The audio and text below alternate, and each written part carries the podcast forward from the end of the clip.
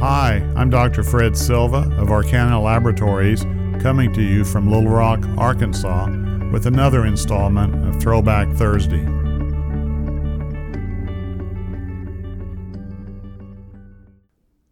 A peer review, a summary.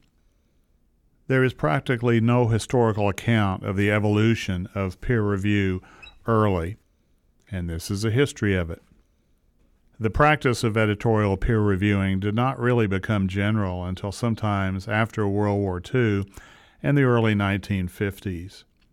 Peer review took place mostly in the mid 20th century, either to handle problems in the numbers of articles submitted or to meet the demands for expert authority and objectivity in an increasingly specialized world.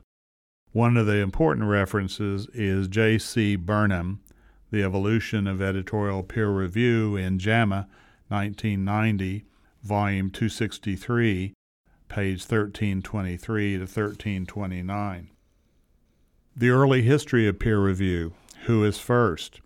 Well, some have suggested that Henry Oldenburg, 1619 to 1677, a German born English philosopher, was editor of Philosophical Transactions of the Royal Society of London. He was seen by some as the father of modern scientific peer review, although the first peer reviewed publications might have been the medical essays and observations published by the Royal Society of Edinburgh in 1731. That doesn't count the French Journal de Savants, whose first is always a problem. Some say Ishaq ibn Ali al Ruhawi, 1854 to 1931, who wrote in The Ethics of Physician, which told that a visiting physician had to make duplicate notes of a patient's condition on every visit.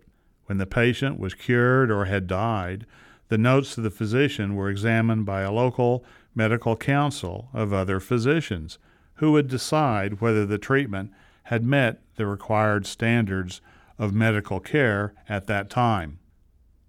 There was some distinction in the early history of peer review between scientific and medical journals, but distinctions sometimes blurred in practice, and the affinity between scientific journalism with general journalism was obvious. There was news as well as opinion, widespread borrowing and copying from other journals. Editor centered medical publications inhibited the introduction of in house or external peer review for a while. Institute publications, such as seen in the German universities, showed that the editor could wait until he had enough papers for the journal to publish. Editors then thought they had enough expertise to review everything and maybe they did. To continue, the editor originally had all the knowledge necessary to read, evaluate, decide, arrange, and edit the submitted paper, or at least initially he thought he did. He saw as his role education, that is, helping the authors express themselves clearly. There eventually came to be an institution of editorial boards in each journal, the board functioned differently. There was a growing competition in the journals for space, and they didn't want to turn down good papers. However, there was also the problem of acceptance of bad papers. An example in 1901, in a famous Eastern American journal, the publication of urine, that's spelled U R E I N E, showed that the substance that caused uremia was found. This was not initially submitted for review to a chemist and was wrong. Thus, acceptance of bad papers could be a problem. To continue, often the journal was the first sign of existence of a specialized field of medicine. For example, SGO, Surgery, Gynecology, Obstetrics, in 1905. There was no specific time before World War II when large numbers of biomedical publications began to do peer review to cope with the problem of specialization. There was no specific way when peer review came in. each editor or group of editors devised their own ad hoc procedures right up to the 1940s. Editors of journals that served as organs for organizations occasionally had difficulty with the democracy of that profession. So there was a regular growth of peer review, various times in various journals. Peer review eventually became the standard in biomedical journals in the English speaking countries and continental Europe, for example, the Netherlands and Switzerland, not long after World War II. In the U.S., peer review also began in the 20th century, as with the Carnegie Institution in D.C., and in 1937, the NCI. From 1930s to 1940s, JAMA depended on a very small internal staff for almost all of their editorial decisions. The American Journal of Medicine and Science increasingly relied on external reviewers in the 1950s and 60s. But as late as 1988, the editor of the journal Science relied on personal solicitation for most of his articles.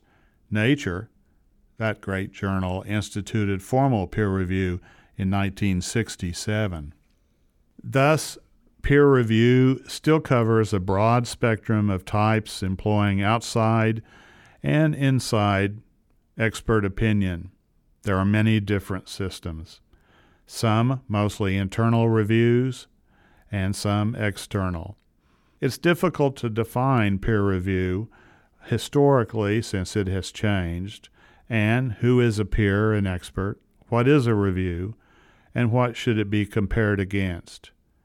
Issues that continuously remain are blind review, reviews put up on the website with and without names of the reviewers, open peer review, hybrid peer reviews, and recruiting referees who don't get paid for all of their time.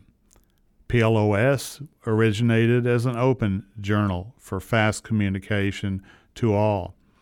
There's the issue of paid publications time lapse to get it published, value for the publication costs have all been discussed.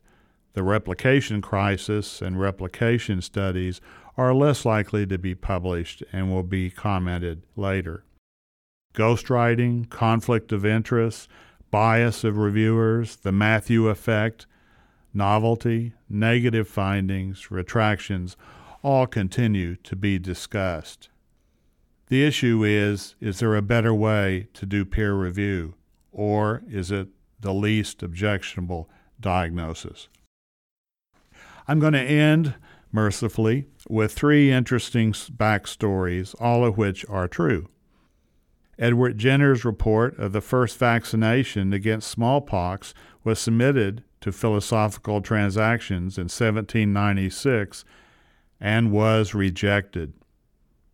There's a story about Einstein, who submitted his 1905 Annus Mirabilis, four or five major articles to Annals of Physics in Germany, and of course they got accepted.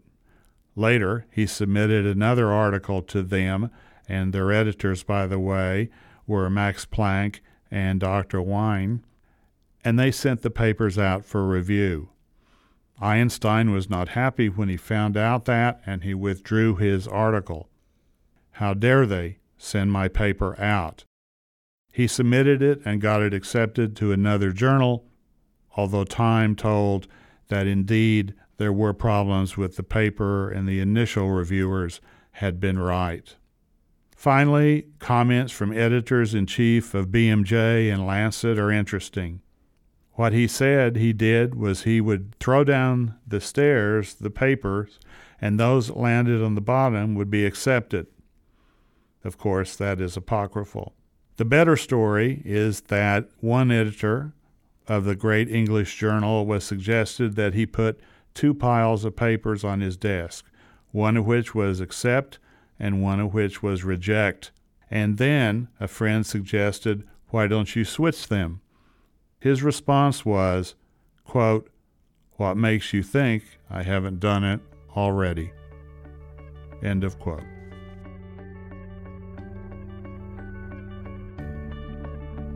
Thank you for listening. This podcast and more can be found in the iTunes and Google Play stores. For more information and educational programming like this, follow us on Facebook and Twitter, or visit us on the web at arkanalabs.com.